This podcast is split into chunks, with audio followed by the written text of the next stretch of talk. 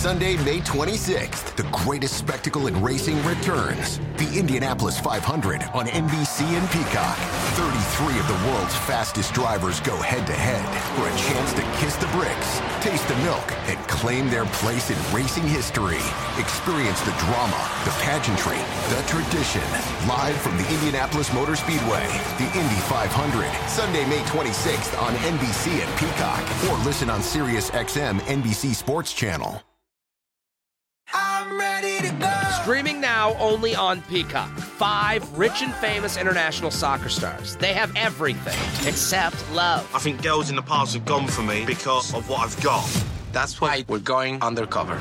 We're setting them up with single American women. They don't know we are famous. They don't know we are rich. And they'll have to hide their true identity. What do you need for work? I'm an ad salesman. oh, God. What am I doing? Love Undercover. New series streaming now only on Peacock.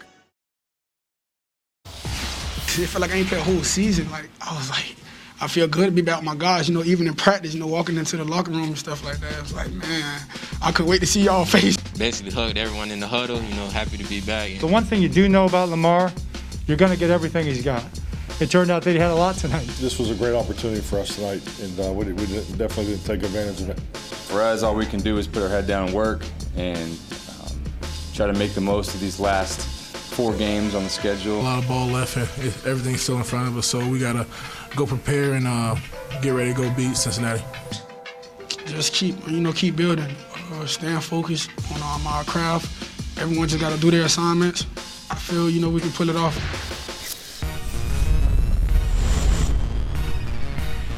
The post-game press conference in full pads usually a sign of enthusiasm, happiness, and relief. And for Lamar Jackson and the Baltimore Ravens back on the horse with close to a full deck of cards. Lamar Jackson back after missing last week Pittsburgh game because he tested positive for COVID 19. He's back and he was not better than ever, but as good as ever. It was a reminder that the Ravens aren't some team that has fallen down to the dregs of the league, Chris, but they still are able, when need be, to find the gas pedal and off they go. And here they are at 7 and 5 with four games left. Here we are, PFT Live, on a Wednesday morning on Peacock, Sirius XM 211. The re-air at 9 a.m. Eastern on NBCSN. Hello, future audience. Hello, deeper into the future audience, UK and Ireland, Sky Sports NFL, and maybe even deeper into the future, the podcast audience. Good morning, Chris. How good morning. you? I'm doing good. How are you? What's up? Do you have any uh, chocolate milk this morning or anything to start your day? No, no, I no, no, okay. no chocolate Just milk. wanted to make No sure you look milk. kind of tired today too. You know that? You, Thank you very much for that. Thanks. okay, I good. appreciate that. All right, I good. Just wanted to get the good vibes going on a, Great- on a great to Wednesday see you, too. Good to Thanks. see you as well. Thanks. I like this. Uh, it it uh, it was a it was a different kind of a night. It was a crazy kind of a night. I've had trouble reminding myself what day it is today because It these is. Tuesday night games right. are so rare, and I feel like there should be a game tonight because there's one tomorrow night. There were two Monday. There was one last night. Let's just go ahead and play a game every night of the week except Friday and Saturday, which legally the NFL can't do. But let's play them. And last night's game was was you know it it it 34 to 17 suggests it was more of a blowout than it was. It, it was in doubt for a while. It the was. first half was exciting. Right. There was almost a Hail Mary, a Hail CD, where the, the I, I, I don't know Close how many could be. times I can recall a Hail Mary where the ball actually goes through the hands of the receiver and he has a clear shot at catching it. So it was an exciting game. It was fun to watch and you know these teams play each other once every four years. It's neat to see them on the field together, and I I, I like Tuesday night football. I, I do too. I mean, listen, I'm I'm enjoying it. I, I you know it gives us something to talk about. But you're right. It's just great to okay, the day of work is done. Whatever, eat some dinner, and now you got something to look forward to at night. I mean, it, it really is. It's great to sit there on the couch and watch a real football game. And like we always talk about, to focus on one game. I think that's the best thing about it. Game had a little bit of everything, though. It did. I mean, you're right. There was drama early on. Baltimore kind of looked like they were asleep at the wheel or weren't playing really good football, you know, early, whether that's the Lamar Jackson, you know, interception. Justin Tuck, uh, Tucker misses the, the field goal. You never see that. That was like the total kibosh jinx by Joe Buck and Troy Aikman to talk about it that much. That was unreal how that unfolded. It's almost like they were doing it, it to see if it worked. Right? They were like That waving a wand saying, uh, Does this wand work? Let's try to wave this wand in the direction of Justin Tucker to see if it works. And it worked. It, I mean, it was great. I mean, the way Joe Buck did it, did it too. I said, I'm going to be confident, and he's going to hit 71. We're not going to jinx him here. I mean, it's just amazing how that happens. But uh, it was there to be had a little bit early on with Dallas to go, whoa, they could take control of this game and put Baltimore down by double digits or put them in some tough spots. But that never really came about. And Lamar Jackson and that offense kind of found their way. And then, you know, Dallas stinkiness on defense finally started to show itself on play after play after play. And we see their issues there. So it was a good night by Baltimore. I will say it wasn't perfect. And I also will say the defensive performance by Baltimore was a little concerning. So those are my little takes of the night, Mike, uh, more than anything as far as the game is concerned. There was a moment fairly early on that reminded me of the Seahawks game from a year ago when the Ravens first really hit the radar screen as an elite team when Lamar Jackson insisted on going for Yeah, it on fourth right. down. And, you know, this wasn't mentioned in real time during the broadcast. And I know that they are processing a lot and they don't see what we're seeing. They're initially watching the field, but you could see Lamar Jackson on fourth and two. Yeah. That play that resulted in the 37 yard touchdown, pushing, Right. get out of here. Yeah, right. Uh, we're going for it. And and that was like the moment that he took it all on his back and he exploded down the middle of the field. And they showed on the replay there was a giant hole in the middle of the defense where there was no one there to even try to catch him. Not that anyone on that field could have caught him, but that that was the moment where the rest of it just felt like details even though again it still was in doubt it still was close they still could have blown it but with that kind of of just explosion from Lamar Jackson you felt like if they needed something like that later in the game they'd get it again they really didn't need something like like that later in the game No, they didn't. But that was our first like, oh wait, okay, they are gonna they are gonna gash them in the run game. They are gonna make big plays because up to that point you're a little scared. You're looking like, well, man, Baltimore doesn't look like they got it all the way here. What's going on? Uh, but great leadership by him. You know, again having confidence in thyself. And then Jim, I you know I, I give John Harbaugh a lot of credit. You know he he does listen to his players in these type of situations. And Dallas just outmanned up front, not big enough. And then Leighton Vander Esch, who's really responsible for that backside gap, he was in a tough spot. There's a lot of movement going on, and he doesn't make the play. And once Lamar Jackson gets a step on you, it's over. Um, but even with that, Mike, you know they score the touchdown, and it does. It makes you feel good. Then the kick return happens for Dallas and they're down there close again and you're going holy cow. I mean what what is going on here? But then the game settled in and Baltimore clearly showed that they were the better football team. The the animation from uh, Next Gen Stats is is impressive because it it's as efficient as it can be. The closest distance between two points is a straight line, almost virtually literally a straight line down the field for Lamar Jackson. But that's what happens when you have that kind of burst acceleration and speed. You don't have to make any moves. And and you look at how everyone was clustered up the line of scrimmage. Yeah, once you get past that first level, you're gone. That's it. No one has a chance. And there goes Lamar Jackson.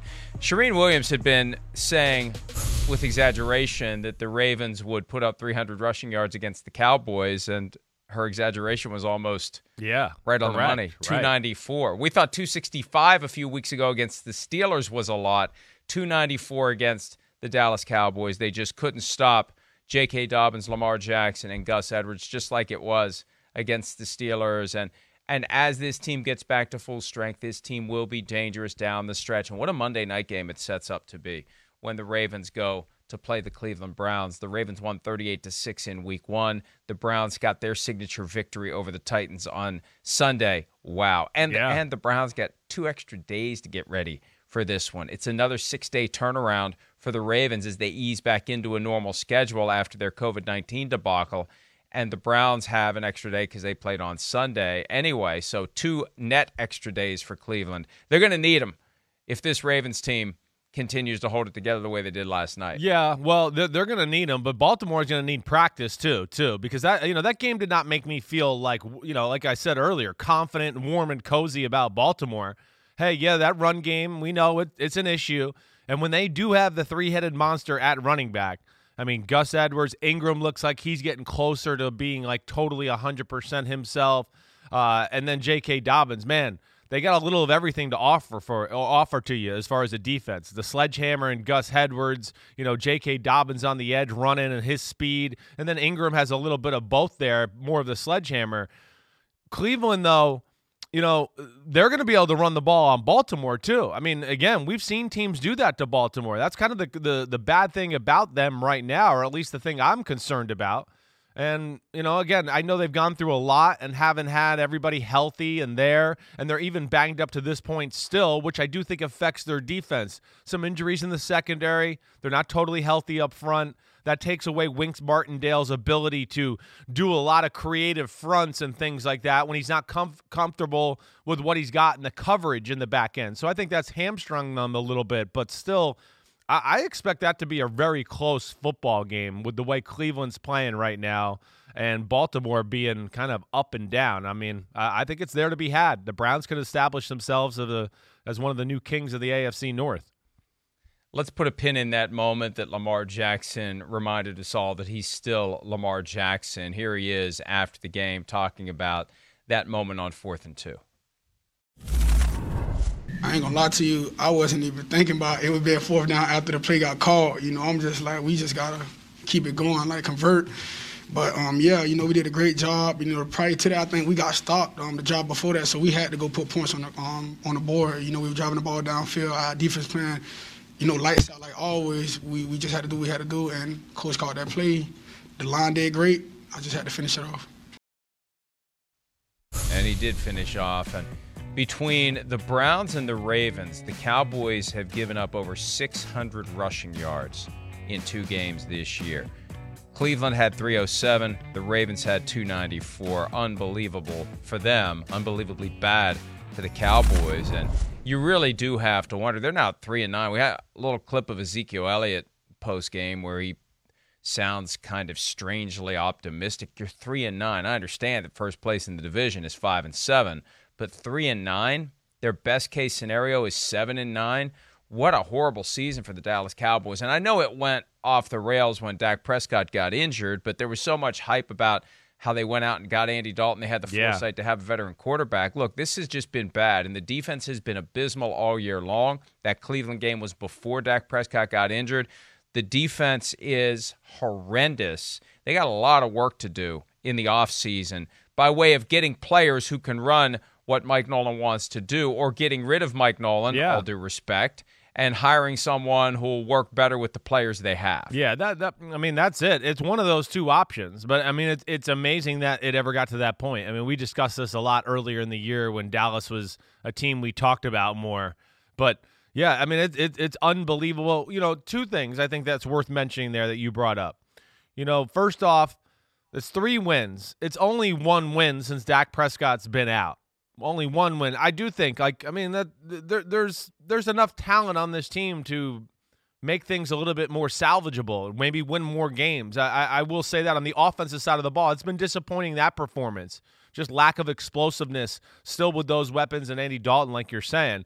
But the defense is just atrocious. That's why you, you couldn't pick them in the game last night by any sense of the imagination because it doesn't even look right, their defensive line. It, they don't even look like a big time NFL, you know, front four or anything like that. And there's just so many plays where they're asking guys who have no business playing two gap defense, right, Mike? Here we talk about two gaps are made for the giants of football that can hold an offensive lineman up and then sit there and disengage no matter which way the ball goes. You know, they don't have those guys. And against the Baltimore Ravens, them trying to do that, good night. And that's why you saw some plays for Baltimore where nobody's touched until they were 15 or 20 yards down the field. The Cowboys Ravens game had another wrinkle that we were fascinated by. I know I was. Dez Bryant cut by the Cowboys abruptly in April of 2018 after all the money had been spent in free agency, which made it harder for him to find a new home. He eventually did with the Saints, tore an Achilles tendon in his first practice, sat out all of 2019, landed on the Ravens practice squad, and I still believe that the flirtation with Dez Bryant was an effort to placate guys in the locker room that wanted Antonio Brown, but Dez worked hard. He worked out. He got to the active roster, being called up. Then he made it to the active roster permanently, at least as permanent as it ever is in the NFL, and anticipating he was, we were, everyone was. Dez Bryant on the field against the team that drafted him 10 years ago. And he was on the field getting ready for the game when he found out he won't be playing in the game because of a positive COVID 19 test. And here's what happened. And this is one of the strange, I don't want to say inequities of the process, but it kind of is. The closer you are to one of the five bioreference laboratories, the quicker you get your results for the daily PCR testing. And the Ravens are close to a laboratory. One of the five labs is in Maryland. Hmm. So the sooner that the samples physically arrive at the lab, the sooner they get tested, the sooner you get the results. And all year long, the Ravens have been routinely getting their results in that 5 to 6 p.m. Eastern Time window every day. I think they get tested a little bit later for On a night game day? Right. Right. Game day, night game, you get tested a little bit later, but the results came in right around 7 Eastern.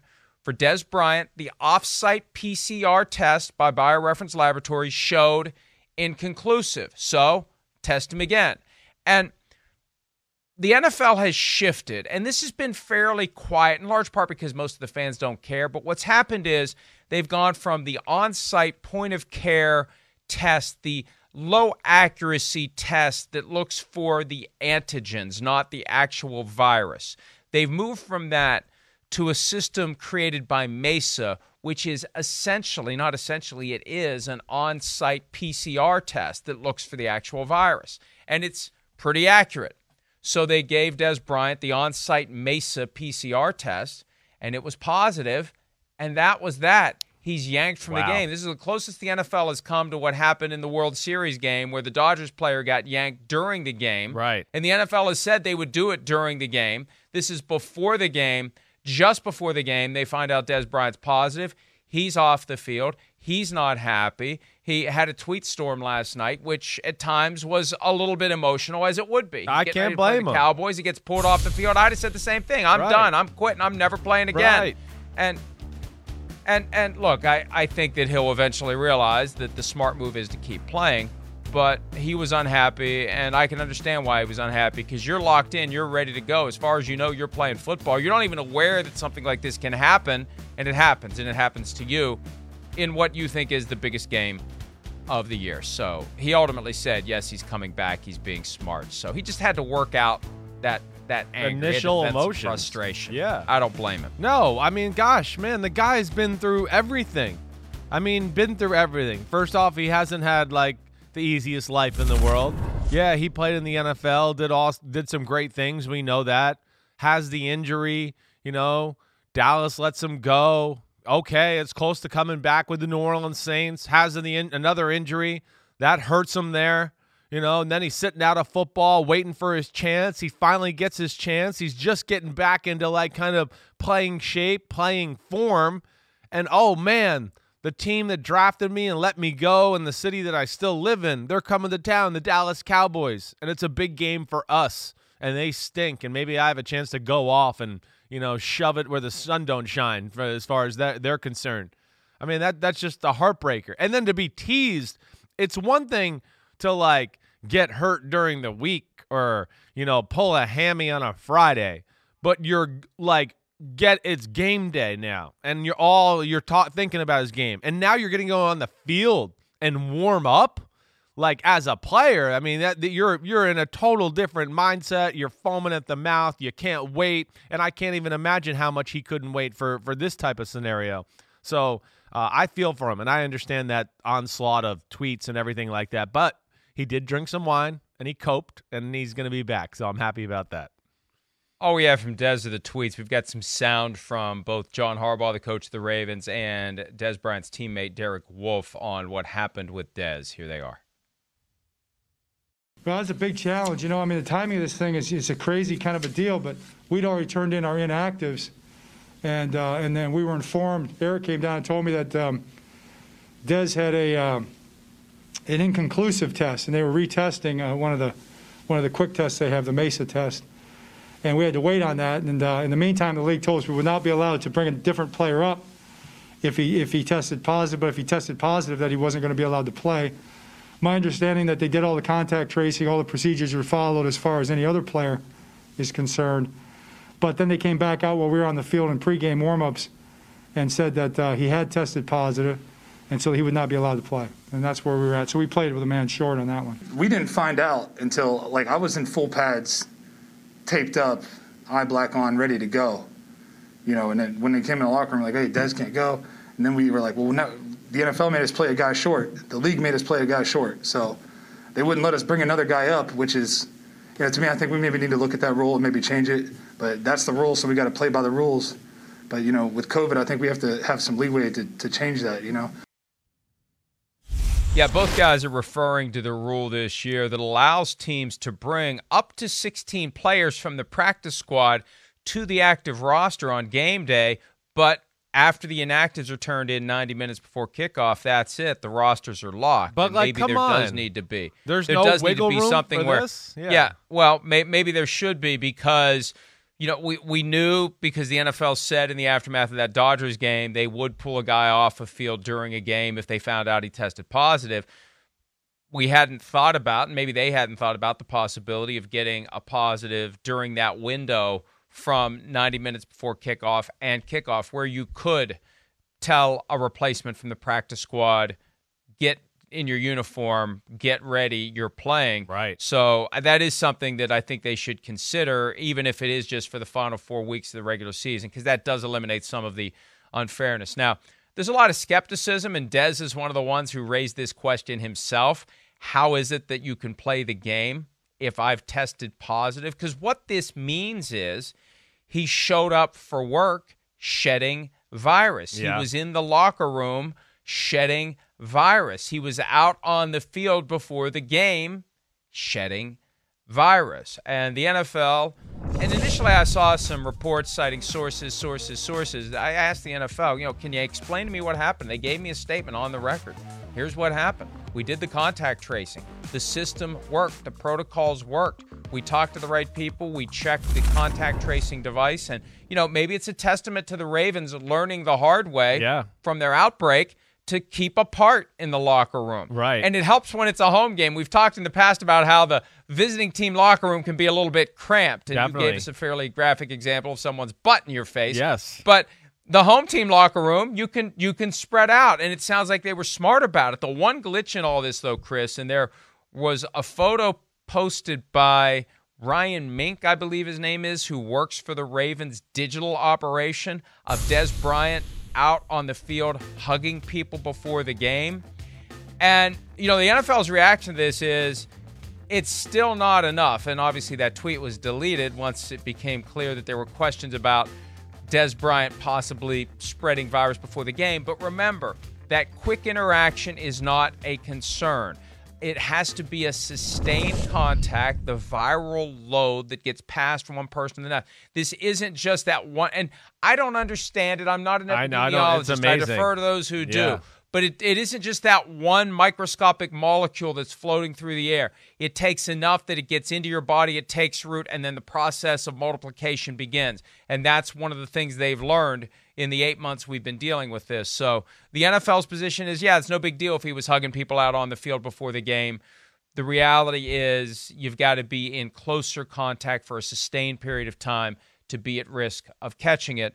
Now, we'll see. We'll see. We'll test that Yeah. theory. We'll find out if anyone from the Cowboys that he may have been hugging last night pops with a negative or, or positive, or if any of the, the Ravens teammates do and they end up with a new outbreak. That would be awful if that happened. But, uh, you know, it's, it's not It's not quite as clear or quite as easy because you just don't know. You have to wait and see. But the NFL is confident that the protocols worked and they, they got to where they needed to be, even though no one else was shut down and the game was allowed to proceed. Yeah, I, I mean, it, it, does seem like it's a loophole a little bit. I mean, certainly, but we have enough evidence of guys being on the field with, that are positive, and other guys on the football field don't get it. I mean, we, we do have that, so that doesn't mean oh yeah, just because he hugged a guy. I mean, I still that that picture of Stephon Gilmore face to uh, face face to face with Patrick Mahomes right after that game will always stand up in my mind to just like okay outside yep and then, then all the things you're talking about that you know sustained transmission and everything there too.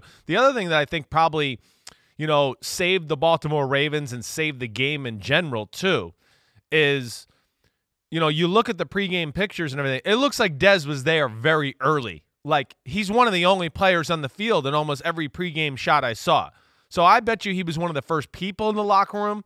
I bet you there wasn't a lot of guys there yet, too. I bet you that saved them a little as far as the contact tracing and him not around people because most times NFL football game, you got an eight o'clock game. I would say everybody's in the locker room by around six o'clock, right? Somewhere everybody's in there. But a lot of the love football guys want to be there, do everything like that. They they might get there at 4:30, 5 o'clock, maybe even earlier than that. And it looked like he was there significantly early, and maybe that helped out the situation as far as people being around him. Dez was probably there as early as he could possibly right? be because he had a lot of passion. He wanted yeah, to play the day. Cowboys. He wanted the Cowboys to see, here I am, I'm still around. Let's hear quickly from Lamar Jackson on Dez being pulled and uh, and how the team reacted to that development. Well, we found out when we was on the field, you know, um, warming up, and we only had like four receivers out there. You know, we was looking around for them. Then they told us it was like we just gonna have to put a game for him. You know, we got to win that game for him because we know how much it meant to him. You know, he been talking about it uh, for a minute now since he been here. So that's just it's. I don't know. I don't like, like you know what happened, but it, it is what it is. We got the victory for him. Um, I'm feeling for him though because I know he's, you know, he it's a game he wanted to be in. He still provided the emotional lift, and that's what I was intrigued by how much of a, of a boost he would give the Ravens. Not that they needed a lot of incentive to avoid falling to six and six, yeah. but it was a little extra. It was a little something, and that was a disappointment. It was so weird how it was all unfolding because we find out Dez isn't going to play, and then there was a feature on the Fox pregame show about Dez after we found out he wasn't going to play. And I look, I can't fault people. You've got everything locked and loaded. You're ready to go play the show. But uh, it just it just was a strange half hour to 45 minutes to get the game started, and that may be one of the reasons why the Ravens seemed a little off early it on. Be. Yeah, it's You're just a right. weird curveball right. that gets thrown at your head right before the game starts. Yeah, I mean, you you you could be exactly right about that. Yeah, you get that type of news throughout the team. Everybody's talking about it. Everybody takes a step back. Oh man, that I feel bad for Dez. I can't believe that. You know, who knows? Yeah, you're also thinking, damn, was I around him? What else was he around today? Uh, could all be a part of it. But either way, at least Baltimore got back back on the right track, and they've they've you know weathered this storm of COVID nineteen and all the issues they've had to deal with. One and one here. Now they're going to have somewhat of a normal week going forward. And like you have said many a times, I think they're getting close to being a healthier football team that they were, you know, five six five six weeks ago. And I they they could go on a run here and be dangerous. And it's just going to be interesting to see if they could pull this off and get hot again and go into the playoffs and scare some teams in the AFC the best news of all 13 weeks completed. Every game that was scheduled has been played. Yes, it has taken some shifting to get them all played, but 13 weeks, 13 weeks of games played. The NFL has to be feeling pretty good about that. All right, when we return, one guy who isn't feeling good about a decision that was made yesterday, Carson Wentz, force fed the Hertz donut. Jalen Hurts taking over at quarterback for the Philadelphia Eagles. We'll break that down when PFT Live continues right after this.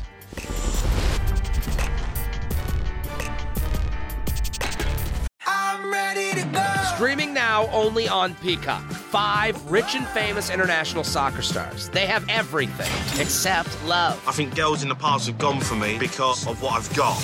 That's why we're going undercover. We're setting them up with single American women. They don't know we are famous. They don't know we are rich. And they'll have to hide their true identity. What do you do for work? I'm an ad salesman. oh, God. What am I doing? Love Undercover. New series streaming now only on Peacock. The Premier League is built on hope. The hope of discovering a new star. It doesn't take long for Darwin Nunez to make an impression. The hope of rewriting history. And the hope of continuing a dynasty. Unstoppable week after week. This is the Premier League on NBC, USA, and Peacock.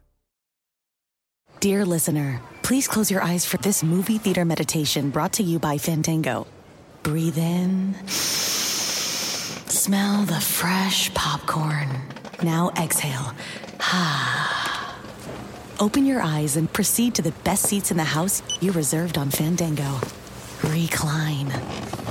Now, download the free Fandango app for movie times, tickets, and seats at your favorite theaters. Fandango.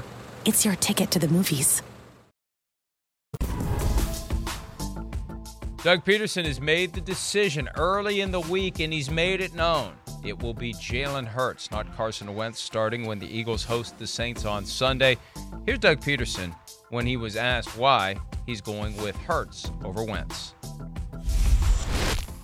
Quite honestly, you know, we're, not where we want to be as an offense. Um, we know that. And you guys have heard me say this a lot around here uh, in the five years that I've been here, and it's, it's never about one person. And, um, you know, we won a championship uh, a couple years ago with, with, with a group of men, and, and it's, it's never about one guy. And, um, you know, so I, I, looked at the whole thing and, and um, you know, decided that, that uh, for this week and, and uh, you know, to, to look for that spark again, to, to, to try to get the, the team over the hump, to try to get um, everybody playing better, right? And, and and obviously the quarterback position is, is included there. So uh, that's really the decision that I came to, um, you know, moving forward this week. Man, I, I it it, it feels like it was a long time coming. They gave Carson Wentz every chance to prove that he could find his way out of this mess, play his way out of this mess, make that one throw that it seems like he's been wanting to make that will justify every decision the Eagles have made that has pointed toward him, drafting him, keeping him, paying him. And he's out of time. That's it. They got to see what Jalen Hurts can do. Congratulations, Jalen Hurts. You get to do it against the Saints defense. Yeah, right. I mean, yeah, yeah. Whoopity do. You get to play the hottest defense in the game right now, who's been kicking everybody's butt. But maybe that's part of the reasoning too. Maybe that's where you know Doug Pederson looks at it and goes, "Hey, the stuff we've been doing." And you know the offensive attack we've been approaching each game with, and the way Carson went, we got no chance if we play that way in this football game. Well, uh, listen, I, I've been saying this since Monday. I thought this was the right move. I do. You know, one, it's just the the pile on effect for Carson Wentz right now. It, it's all everybody talks about, and especially in Philadelphia. I mean, Darius Slay gives up a touchdown on a 50 yard bomb. They go, "Well, Carson Wentz." You know, I mean, it, it's everything. it's Carson Wentz's fault for everything. So there is that issue. We've talked about it. I do think he's beaten down by the pressure, the scrutiny, everything about that, and yes, the offense does stink, and maybe Jalen Hurts can give that spark, right? And just a little jump start to that Eagles offense and a schematical advantage to where the Saints go. We don't know exactly what we're going to see this week and the approach and everything like that. But I think Doug Pederson's right too, Mike, in saying, you know, it, this is more than just one guy. Uh, I still, I'm, I'm going to stand strong with that too. I know it hasn't been great with Carson Wentz, but man, I watched the film back of that game against Green Bay the other day. There wasn't he didn't do anything like it wasn't like, "Oh wow, people were wide open." And the times he did get sacked, there was one maybe where you go get the ball out of your hand, but other than that, you go it, he didn't really even have time to get the ball out of his hand. It collapsed so fast and all of that. So, um, you know, uh, uh, good for them to make the decision. And this is the last thing, Mike. Sorry. With Jalen Hurts, okay, yeah, you get the schematical advantage. Maybe it gives you the juice for the team. Maybe it all goes good and great. But if it doesn't and it fails, then you could just tell everybody in Philadelphia to shut up. And now we're going back to Carson Wentz and look, this guy's not ready yet. It doesn't mean he's done forever, but he's not ready. So I think it does a number of good things for the Eagles right now as far as making that move. Yeah, to the extent that Carson Wentz's confidence was shaken by the decision to pick Jalen Hurts because there's a concern that he's going to be supplanted at some point by Hurts, maybe the benefit is go ahead and do it. And if Hurts fails, yeah. maybe Wentz gets back some of his confidence. If Hurts thrives, then you know he's the guy. It's kind of a no lose outcome Right. when you're in a no win situation if you're the Philadelphia Eagles. There are questions, though, about what the plans are going forward for Wentz. That was an exchange that happened yesterday when Doug Pederson met with reporters. Let's hear it. In the big picture here, what is the plan with Carson Wentz? Do you see him as a quarterback who get get back to that elite level that we know he can play at? I do, and I know he will. And um, you know, I, I still have a lot of belief and a lot of lot of faith and trust in, in, in Carson. And and uh, as I've said, this is not about one guy. We have a lot of things to fix offensively, but uh, but I do believe that Carson uh, will uh, will will will get himself back to to uh, you know that championship level. Yeah, uh, that's what you have to say. Yeah. Well, what else We are you don't know. say? What else are you going to say? Because you're either keeping him or you're going to try to trade him. Either way, you want to boost him because if you are going to try to move him, you want other teams to believe what you're saying. And this really is a strange window for Carson Wentz. This Mhm. annual December 8 to December 10 window. Let's go down memory lane here briefly. December 10 of 2017 is when he tore the ACL in a game at the Los Angeles Rams. December 9 of 2018 is when he suffered the back injury that ended his season early. And now December 8, 2020, he's benched for Jalen Hurts. So uh, seasons going off the rails for Carson Wentz three of the last four years.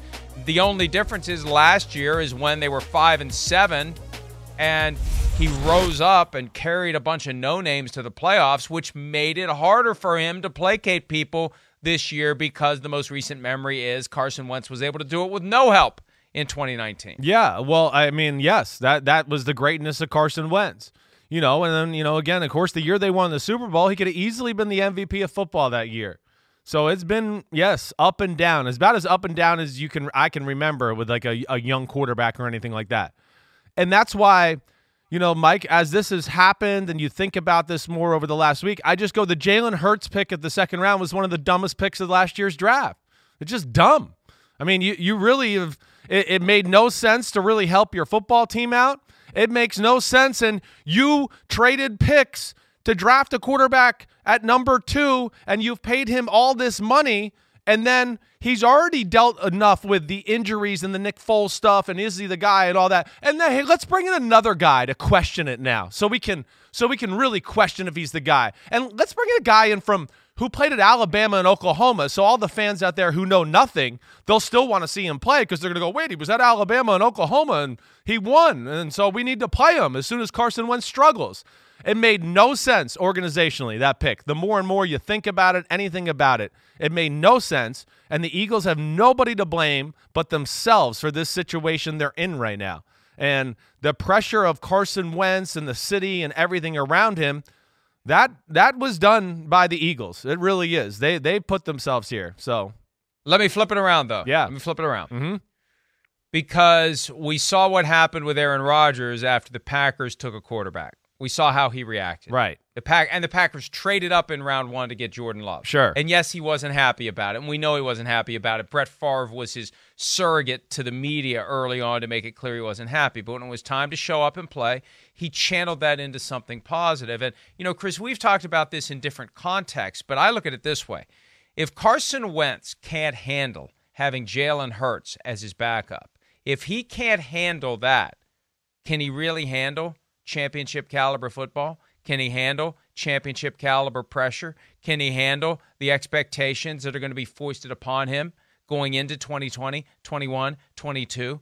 If he can't handle having Jalen Hurts there, what can he handle? And I, I that that's where where I'm concerned. Maybe, maybe the idea was let's let's apply a little heat and see what happens. Well, I mean, w- w- was it not hot enough last year when they were five and seven, and he had to like carry the whole organization? No, no. Why? because That the wasn't pressure. expectations Were low. I mean- because they stink. We stink. Everybody They was bagging on him last and year, though, Mike. hurt. Everybody was saying the same thing, though, until he went on the run. Oh, Carson Wentz, he stinks. They should have never let go of Nick Foles. And then he carried the team, and nobody could say anything because they were like, whoa, he is the team. So I think that was answered already. He's not Aaron Rodgers. Aaron Rodgers is established as one of the three or four or five greatest quarterbacks in the history of football if he just walks away right now. So that's a different scenario there. And their team is a lot better than Philadelphia, as we know. So that's where I just don't necessarily agree with that pick. Now, you're right. Carson Wentz, can he embrace pressure, the city of Philadelphia, and all that? Definitely. You know me. Remember a few weeks ago, it bothered me that he had no idea that Doc Rivers was fired by the Philadelphia 76ers.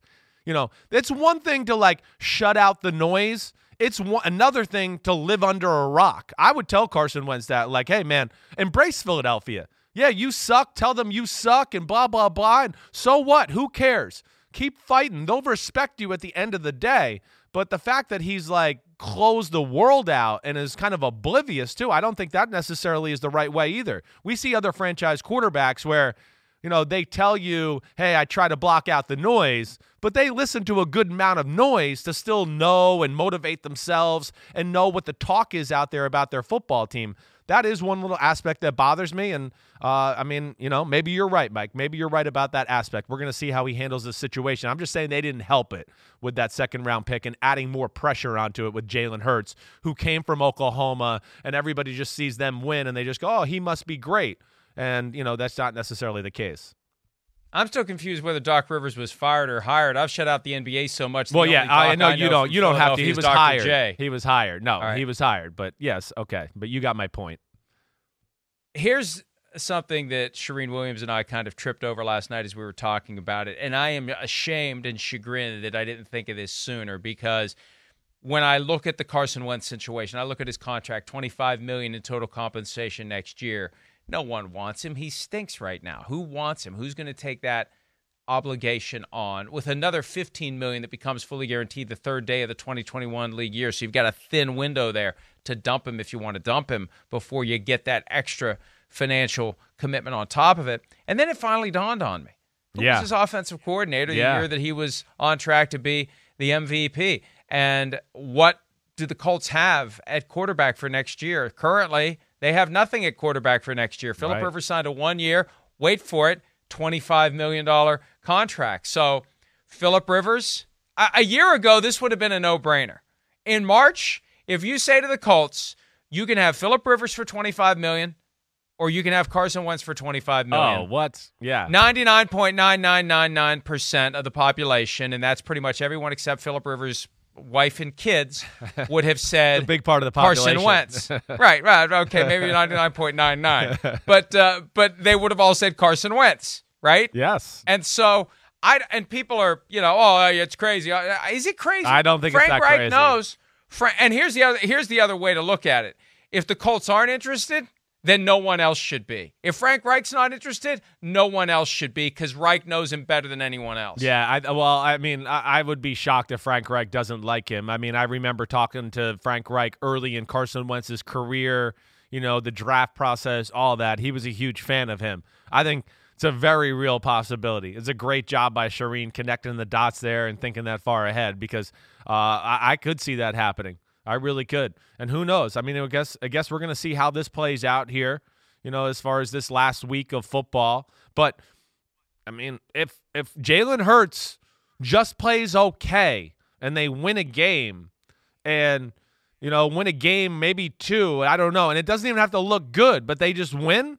I mean, Philadelphia is going to be in some spot here. I mean, I I, don't know what where they go or what they do because also I- Jalen Hurts, I, don't think is ready to be a everyday NFL every game starter quite yet. I don't.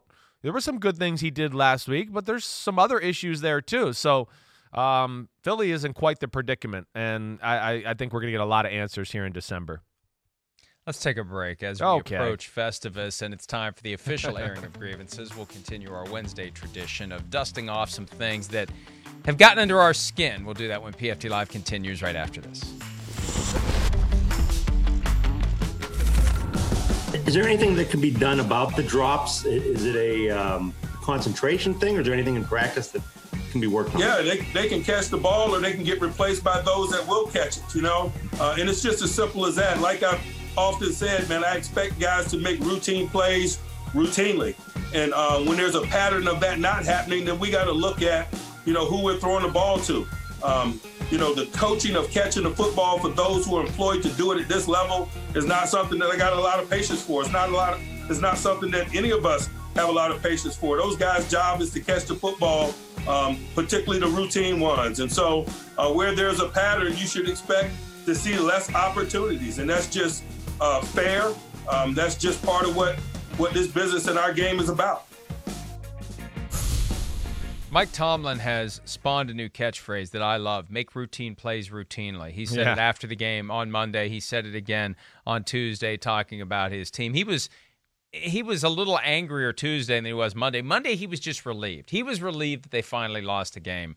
Uh, we'll talk more about Tomlin coming up later in the program. For now, though, that's our segue into airing of grievances. And Chris, let me let me start this. Yeah. Uh, today, um, there was a report yesterday morning from John McClain of the Houston Chronicle that the Texans have created a five person ad hoc advisory committee that will work with the search committee in an effort to set the table for Cal McNair, the owner of the team, to hire a new GM and a new head coach. And I, I, I, was I had questions about this because one of my questions was: Are these people just doing it for free? I'm not a big fan and uh, of the concept of giving billion dollar companies free services. I'm always intrigued when these things happen. Is there a fee involved? Is it just out of the goodness of your heart? Why are you doing this?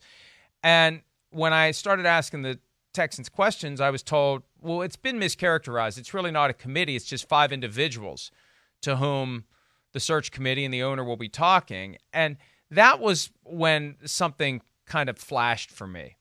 See, if you have too many cooks in a situation Right, like this, if you have too many people in a situation like this, here's what happens. And I think we've all been there at one time or another. There's a decision we have to make. And deep down, we kind of know what we want to do, but maybe we're not sure it's what we should do, but we know it's what we want to do.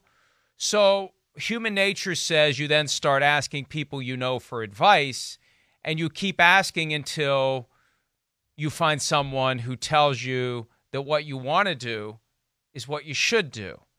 So, what Cal McNair has created for himself here between Korn Ferry, the firm that constantly does the executive searches and will bring plenty of names to the table, and these five different individuals who are all going to have direct lines to him. They're not going to create their own entity. And anytime you take a group and you put them together, it becomes its own being, and it, and it can be very productive that way.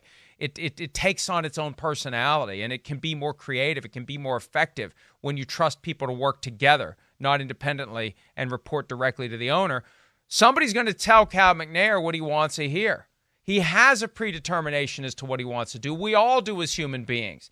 You don't come into this cold. You don't go into it fresh, as Frank Costanza would say. You have an idea of what you want to do, and you tend to listen to the people or the person who tells you that what you should do is the thing that you want to do. That's what kind of bothers me about this. Well, I, I, I understand it. I mean, I, I listen. I think you know the first thing is too many cooks in the kitchen. For one, I, I agreed with that. You know, fine. That if you need that many cooks, and I'm just telling you, the meal ain't to be that good. I mean, that's that's you know, give me one or two good cooks, and then the meal will be good. I trust that more. But we're gonna have 20 different people touch it and do all this stuff. I mean, I, who knows where that goes? And there's to be so many different agendas and everything like that. And you're right. One of them's going to get a feel for where he's leaning and play to that angle and do all of that. But to me, it's one of the number one shocks in the NFL is the the fact that how little, how few owners really know people that know anything about football to direct them in the proper, uh, d- you know, direction to hire people. I mean, we see it all the time. Oh, hey, yeah, he was a GM 20 years ago. We're going to hire him. he's out of touch with the league, but he'll tell us who to hire. Oh yeah, will he? I don't know. He's been sitting on his on this on his couch scratching his butt for the last 20 years. Does he really know what's going on? Because I would tell you the results I see a lot of these times with this type of stuff. It looks like oh, he was sitting on the ba- the the couch scratching his butt for 20 years. It didn't really Hey, work wait. out. So I don't like that approach either way. Yeah. He possibly broke into Tom Brady's mansion and sat on his well, couch. yeah. There's you know, got to put his buns Uh, where his buns were. the- the- but but you know th- this is what's amazing to me, and this is one of the reasons I love the NFL. You've got this industry, you've got this group of people who know football, the coaches, the GMs, Yeah. the people who really know it. Then you've got this other group of owners who hold the paper, own the teams, make the money. They don't know football. So when you fire all of your football people, right. what do you do? How do you know who the best person is to hire? How do you make an informed decision? And and and and look, I, I'm cynical about this because I'm cynical about everything. But at a time when there seems to be a very strong push by the league office to increase the overall percentages of minority coaches and general managers, like how much of this is just window dressing? Oh, to come on. justify whatever Come on. decision Cal McNair ultimately wants to make. I feel like that's what this all is. Let's make it look like we've got this grand production, and Cal McNair is ultimately going to do what he was going to do if he had no one giving him input. It's a, it's all just for show and crap and everything like that. It's all crap, crap, crap, crap, crap. It is. I mean, it's it's you know, I I, I you know, uh, okay. I mean, while we're on the subject, yeah. I mean, hey, I'm hearing rumors that the Lions are asking Ernie Accorsi who to hire again. I mean, what? They he just helped you hire the last group. It didn't go good. Oh, and he's helped out with Gettleman and Ryan Pace and, you know, uh, Gettleman again with the New York Giants, Cliff Kingsbury in Arizona. We'll see how that works out. But I mean, I just, I don't understand the approach by a lot of these owners and what they do. And um, I, I committees or people who are not involved anymore, that just doesn't make sense to me to find you know, the right guy or the right people to do this. And Houston just seems all over dysfunctional right now. I haven't liked a lot of their moves for a while here. But here's the thing that's why a true committee would work better because through the process of working together, those biases and prejudices and just, it's human nature. Yeah. You come to the table with the people you know, right? You're go- if you have people you know and you like that you've worked with that are friends of yours that you respect, those are the people you're going to recommend for the jobs. You're not going to recommend the people you don't know or the people you don't like. So if you can get a group of diverse people to form a committee and hash it out together, that that's the better way to do it. That's why I was surprised the Texans were so free to admit that no, there it really isn't a committee. It's just five different individuals are going to talk to the owner. Well, he's going to talk and talk and talk until the one says to him, "Oh, you should hire this guy," and hey, that's the guy I want to hire. Boom, it's done, and we're done at least for now. Yeah, um, it's a big offseason for the Texans. Right after this, with a closer look at this week's power rankings. Yeah, it's power rankings time. Tell those kids to shut up, Pete. We'll be right back.